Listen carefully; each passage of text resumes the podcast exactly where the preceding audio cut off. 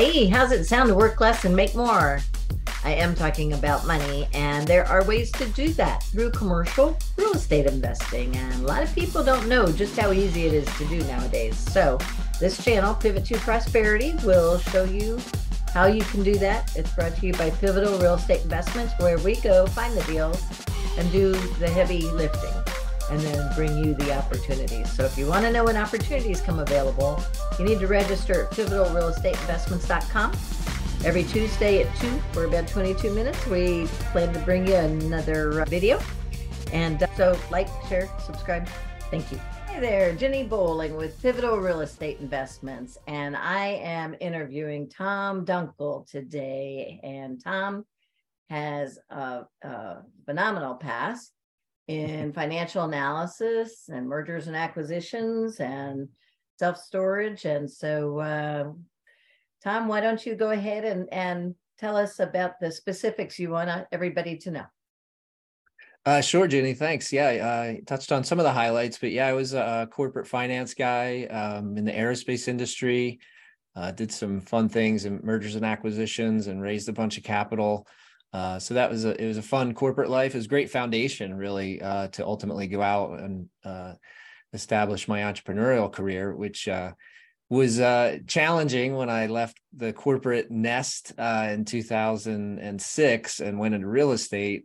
Of course, you know, little did I know I was you know running right into the worst uh, time in real estate like ever at least that no, i know the 1980s were pretty bad 80s too. were pretty rough too right uh, very very high interest rates back then. But yeah so i learned some uh, hard lessons those first few years but uh, i was determined and uh, i knew i wanted to be an entrepreneur. I wanted to be in real estate but uh, you know just uh, through some you know reinventions and you know trying to you know stay agile and try this and try that and fail and succeed and fail i, I ultimately found my way to self storage so we're having a great great time with self storage. It's a great asset class. Uh, we really uh, enjoy it and, and look forward to the growth prospects. There's uh, some really good stuff going on in self storage. I'm sure we can touch on later. Yeah, we will. We will. Before self storage, what what were you actually investing in? What asset class? Sure. Well, like a, like a lot of folks out there, I started in residential. I was in, I was doing wholesaling and uh, fix and flips, and had a rental portfolio and all those things that I'm you know just really be glad to be out of now. um, but when the real estate market crashed, I, I wanted to you know like I said, kind of reinvent and continue on. So I I did uh, substantially get out of the residential game, and I started buying uh, pools of distressed uh, mortgages. Uh, so that is a business that uh, continues on to this day. Uh, we've done, we've acquired over eight eight hundred million dollars of uh, distressed mortgage balances over the years and generated uh, over 50 million in, in, revenue in that business. So that that business, the success there has allowed us to do some other things, which is why we've found ourselves ourselves now in storage after some fits and starts and some other areas like uh, we had a hard money lending business for a while. We had a t- title company. Uh, we did try to fix and flip some higher end homes you know and the you know so we got rid of all that and now we're uh, still fo- we're focused on uh, on storage. Uh, yeah i spend geez probably 90 95% of my time on storage. Our distressed debt business is kind of self-running at this point which is great. Yeah maybe uh, going up too here. I suspect so there's a lot of bridge loans out there that are probably going to be um, causing causing an increase in your business, right? Yeah, that's it definitely take, takes a little while for the distressed loans to make themselves uh, that make their way to our company because they have to go you know through the lenders and their whole process first. But yeah, so we're we we usually are the beneficiaries after maybe about 18 months to two years after um, you know kind of a rough spot in the in the mortgage market were you involved in in um, any way with the commercial mortgage uh, backed securities uh, re- rebundling and or redistributing mm-hmm. whatever uh, no, not not really, Ginny. That wasn't really the the game we were playing. Although we have done some uh, commercial, uh, some distressed commercial loans. Uh, these are all none of the none of the loans that we buy, either residential or commercial, uh, have been securitized. These are all what they call whole loans that are on the balance being held on the balance sheets of the banks. They, they're not packaged and sold out into the world. I see. Well, that can be a mm-hmm. whole different topic, and we're here to talk about yeah, real estate. But uh, so, yeah. um, tell us about what you're doing currently with the storage. I I've seen mm-hmm. on your LinkedIn, for instance, it sounds like you'll do ground up and you'll do distressed, and so. Mm-hmm. Please let us know uh, what you and, and Belrose. It the, the name of your company is Belrose Storage, right? That's right. Yeah. So we're uh, Belrose Storage Group. I'm the chief investment officer, and our uh, our investment thesis uh, for self storage is you know we we really like to acquire uh, value add existing facilities uh, that are being poorly run. Um, and we turn those operations around, increase the net operating income, and as as most folks know, in in commercial real estate, it's you know income's the name of the game, and if the more income you generate, uh, the higher the value on the property. So we get in there and we turn around the facility um, in a in a short period of time, maybe a couple of years, um, and then we'll we'll either refinance it or or sell it off and uh, and roll those gains into the into the next deal. And we, what we like about self storage is it's a lot of things really. Of course, it's commercial real estate, uh, so it's a secure place uh, for investment dollars. Uh, it generates income and high cash flow. Our uh, operating margins um, on our facilities are in the 70-ish percent range. Uh, it only costs us, you know, about 30 cents on the dollar to to run a facility. So it gives us a lot of cash flow to pay our debts and and uh, pay to our investors. Um, and it's a growth market. So not too long ago, only about nine percent of uh, American households had a storage unit, but th- that number is now up over 10%. And I know that doesn't sound like a lot, but if you consider that there's 120 million households in the country, you know, every 1% is 1.2 million new household customers for self storage. There's only 55,000 self storage facilities in the country. Now that's more than, you know, McDonald's, Wendy's, Dunkin' Donuts, Starbucks combined, Pizza Hut combined uh, but that's not enough to handle this this surge in, in demand. So uh, you mentioned ground up. We we are doing some of that. We're looking at uh, those more as expansion opportunities at existing facilities. Uh, but as we continue to grow and mature as a company, we're certainly looking at uh, ground up. You know, from from the dirt up. So right, right, yeah, yeah. Well, expansion potential is that's a great value add type thing for sure. But sure uh, is, yeah. Are you getting into the RV storage and and out outdoor storage as well? Yeah, that's a great question, Ginny. We uh, we acquired a facility uh, earlier this year that had a boat and RV as well as uh, self storage. It was kind of half and half, and we're coming to really like that uh, that segment of the storage business uh, because uh, the the the operating expenses for those kinds of facilities are even lower um, because it's typically you know kind of open air. But there's so many things to do there. Uh, I know there's a, a group, a, a, family company in um, in our mastermind self storage group that's building like high end, you know, very fancy RV storage out in California. Um, so there, there's just a lot of different ways to go about the business. But yeah, we're we're generally big fans of of the boat and RV for sure. Well, we were talking, I, I, you know, I was an appraiser in the 80s and we were looking at that kind of stuff. And I also mm-hmm. had a company that did feasibility studies. And that topic exactly is we were saying how good it is to have extra land to keep building. Mm-hmm. But it's such a demand, especially after COVID, for storing RVs and boats and, and the recreational vehicles everybody went and bought. That's right. That's right. And and I and I'm rusty. I, I, know I've heard some of the stats out there on the RV storage business, but I, I want to say that uh, it's not uncommon for us for an RV storage customer to drive like over an hour to get to their storage facility because there's just there's just not enough of them around and a lot of them have waiting lists and those kinds of things so we're certainly looking at that as a potential area of expansion for our company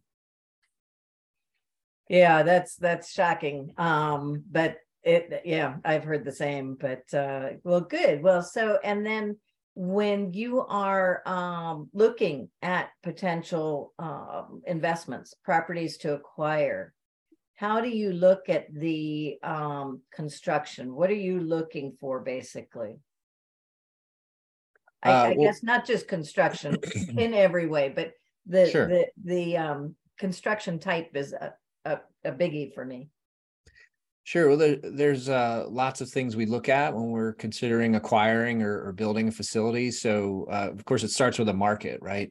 We we would much rather be in a strong, you know, growing market with maybe a mediocre facility uh, than you know a, a great facility in a slow or dying market. Of course, no, nobody wants that. So, we look we do a, a, a study of the area. We want to see um, that there's uh, population growth job growth infrastructure investments going in um, including uh, multifamily. Multifamily is a big driver for storage.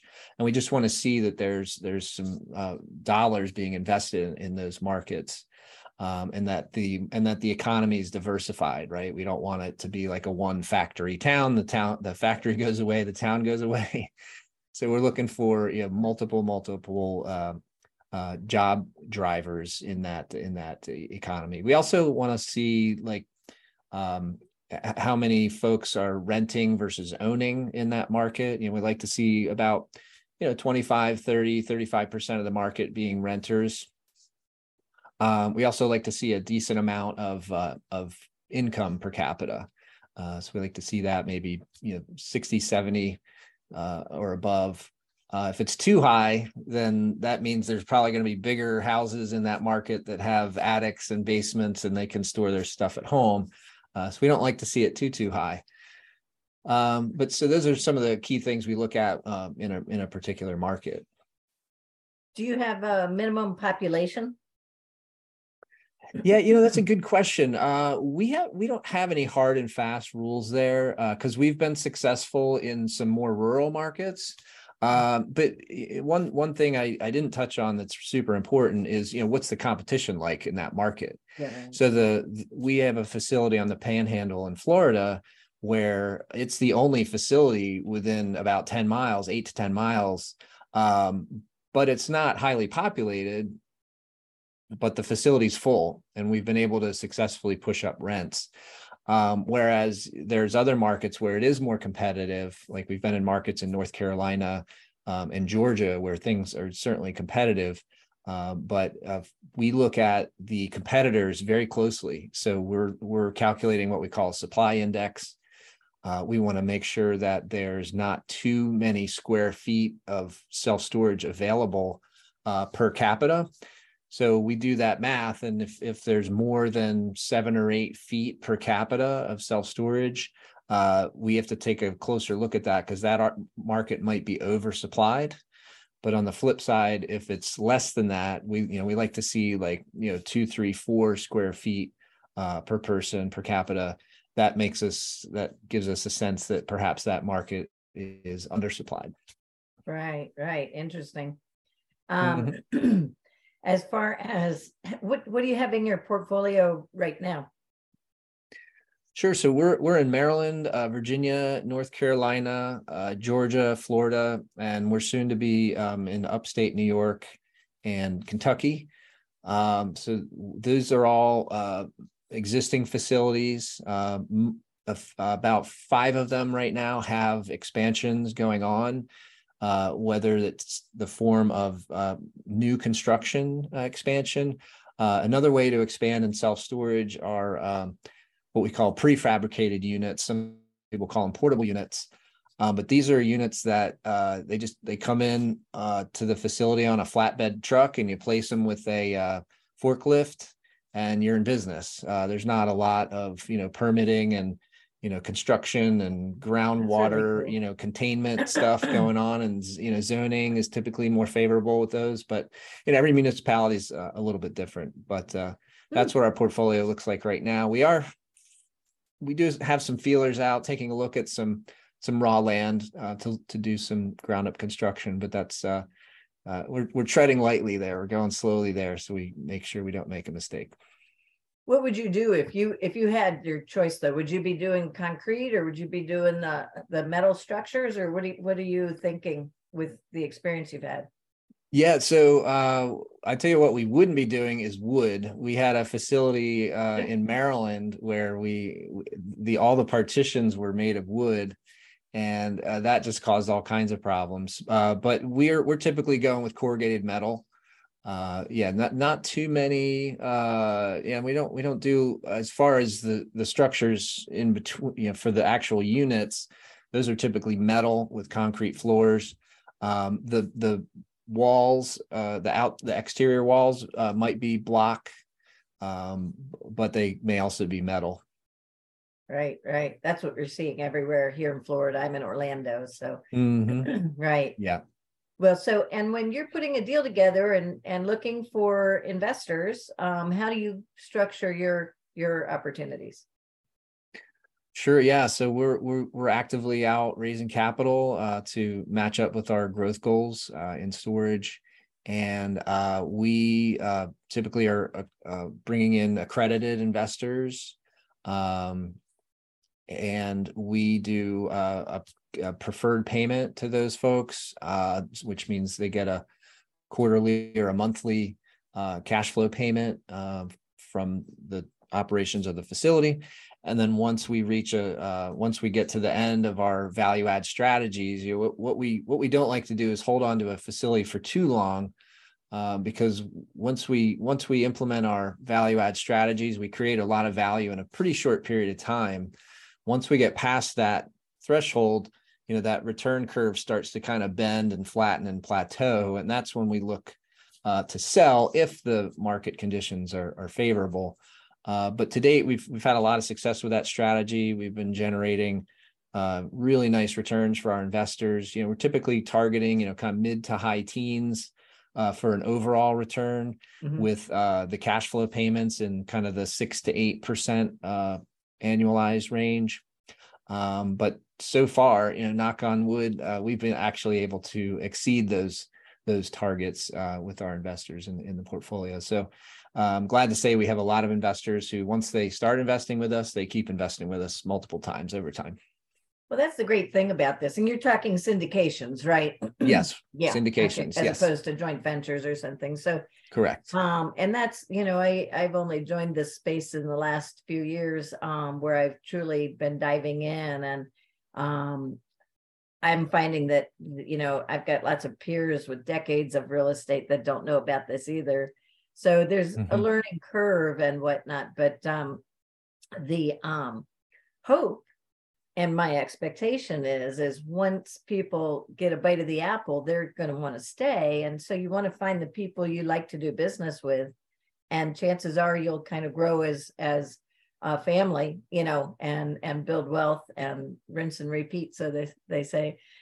So i i truly um can appreciate what you're saying and and uh, it sounds like you're doing great with the returns and all so um do you have anything are you well are you doing 506 b's or c's can you advertise your deals Yeah. So, uh, so we started out doing 506B, which I think is fairly normal for folks, you know, as you're, you know, starting to grow your business Yeah. and, you know, you go to your friends and family who you've known for some time, you have that pre-existing relationship. Uh, they may or may not be accredited. So that's where we've been uh, to date. Actually, uh, the deal that we're closing this week is our first 506C uh, offering.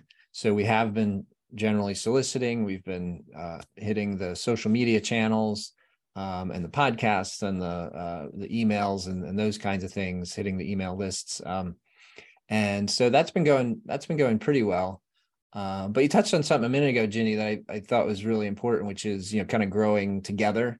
Um, and uh, of course you can't see it, but over my camera here, I have my uh, uh, up on my wall. I have our company purpose um, and our core values and our and our flywheel. But the the purpose of our company really is we we were trying to really benefit all stakeholders who we come in contact with. Uh, so if it's investors or sellers or buyers or uh, you know our of course our employees and our internal team and our close uh, external team and uh, as as we were talking before we got on the air here uh, you know we use a lot of VAs you know we're we're just trying to make everybody's lives better through real estate and you know help our investors create wealth uh, passively um, in a secured way you know generating income you know building growth over time. So I I just wanted to make sure I touched on that because I thought that was a really good point that you made. Right, right. And, that, and there's a lot to be said for when you're trying to do the, that win-win approach, you know, um, people, people like to do business with people they know, like, and trust. And um, when you treat people well, then it tends, what goes around comes around is, is our philosophy as well. Um, Absolutely. Two questions I want to go back to, and then we're keeping this short, so we'll, Yeah. we'll what wrap it up. But one is, um, you mentioned you resell, but but do you sometimes just refi and hold your asset? Yeah, so that's a good question, Ginny. You know, one of the one of the attractive things about real estate, right, is the tax advantages and the depreciation over time. Um, so it's uh, it is something that I think we could do better as a company is uh, is is capturing those benefits because uh, we do generate really nice returns for our investors, uh, but we certainly I think could do a better job on on the tax side. So what we're doing there is is we are looking for uh, lenders because ultimately that's that's really who needs to buy into this strategy, right? Because a lot of lenders, they don't want you to do a cash out refi and you know pay back your investors and kind of hold, hold into the deal. You know, a lot of lenders they don't like to see that you know that cash leaving the deal. They like to see it in there so that they're secure and safe. Uh, so we're in a process right now of looking for uh, lenders that are okay with the cash out refi and then also just um, ways for us to maximize those uh, tax advantages through uh, cost segregation studies. Uh, not to throw out a big term out there to everybody, but basically it's a way to accelerate the depreciation of the facility um, by looking at each individual piece of, of the facility uh, so the doors and the springs versus the roofs versus the walls versus you know uh, the buildings, uh, they all have different depreciation schedules. Exactly so, right, right. Yeah, yeah. So we're we're we're going to be doing a better job of that going forward for sure. Okay. Okay. And lastly, you said this one you have now is a 506c. Tell us about it. Yeah, so we're we're excited about this acquisition. Uh, we're acquiring Kent Self Storage uh, up in uh, Carmel, New York. It's about an hour north of uh, Manhattan, um, and it's uh, it's a kind of a little vacation-ish community. There's a lot of lakes around there, and you know, a lot of outdoors uh, kinds of kinds of activities. but there's a couple things we love about this deal. Um, one is in this environment where we're in right now, where you know we're starting to see term sheets from lenders on acquisitions where you know rates are seven, seven and a quarter, maybe even eight, um, eight and a quarter. We saw one recently. Um, this facility we're acquiring at five percent fixed uh, interest rate, and it's interest only for five years. Nice. And the reason we part of the reason we were able to get those terms was because it's seller financing. So the sellers own this facility for a long time. He he has a lot of equity in it. Uh, we're buying it for six million. I think he only owes like four hundred thousand or something, but he oh. doesn't want to take the tax hit. So right. to avoid taking the tax hit, uh, he's on his side been able to structure this as more of an installment sale um, where he's we're just going to be paying him interest. So, as folks probably know out there, if, if if it's just interest and you're not including any principal in your payment, of course the payment's going to be smaller, which means there's going to be more cash flow left uh, for investors. So we love that, and and in this environment to have that kind of a rate and that kind of a term, I think is is really cool. Uh, and then secondly, uh, we love this opportunity because it's his rates, his rental rates for his units are 34% below market. Oh, wow. And this is this I know it's a lot of people like raise an eyebrow like that uh, about that, but you'd be surprised how many self-storage operators are you know it's they're not really operating it like a business. It's a it's a mom and pop operation. The last thing they want to do is have any kind of fancy website or marketing program or you know anything that they need to do to to uh, keep the uh, the units full is what they're going to do. So what they do is they keep their rates artificially low, and they just want them full, so they don't have to deal with any of the turnover or any of that. Uh, so he knows that his rates are below market. I don't think he realizes how low they are, uh, but he's you know in his in his early 80s. Uh, he likes to play golf, and so he's just and he's comfortable with the amount of money that's coming in right now. Um, so we're going to go in and we are going to push the rates. Uh, he does have a lot of extra uh, parking, so we're going to be pushing the boat and RV and and car parking uh, opportunity there as well that he's not really taking advantage of. Um, and one of the buildings on the property is not really being used to its highest and best use. So we're going to be converting uh, that uh, space into a storage as well. So there's a lot of ways we can we can add value with this facility in a very short period of time. And what is the minimum investment? Uh, minimum investment is fifty thousand. Okay, and um, accredited investors only. Accredited investors. yep, it's a four-year hold, and we're targeting an eighteen percent overall IRR. Uh, and because of the cash flow, I was just mentioning with the with the terms on the debt, we're actually able to offer a ten percent uh, cumulative preferred return on that one. That's great. That's really great. Yeah. Yeah. It's a terrific asset class. And so thank you for Mhm. coming on and talking Sure. about it. And uh, why don't you tell people how to reach you? Sure. Thank you, Ginny. This has been great. Thanks so much. Uh, yeah, so I'm Tom Dunkel at Belrose Storage Group. You can find us at belrosestoragegroup.com. Uh, it's only one L, B E L R O S E, uh, storagegroup.com. And uh, invite folks to visit us there um, and uh, join our investor portal. That way, you'll be notified of our upcoming op- opportunities to invest. Uh, and then on the website too, you can uh, learn about our team, and then we also post articles there just to try to add value to the world out there. You know what we're seeing uh, in terms of what's happening with the economy, what's happening with real estate, what's happening with self storage, what's happening with other asset classes that might impact storage. So uh, we we try to add value there however we can. Right. And I'm going to go sign up right now. Thank you. Sounds Thank great. you. Appreciate your time very much. You take Thank care. you. Well, I hope you enjoyed that. If you did, please like, share, and most importantly, if you want to know when an opportunity comes available, do register on pivotalrealestateinvestments.com so we can get in touch with you. It's important to have a conversation. Likewise, follow us on Facebook and uh, Instagram. We'll have free things we pass out time to time. Thank you.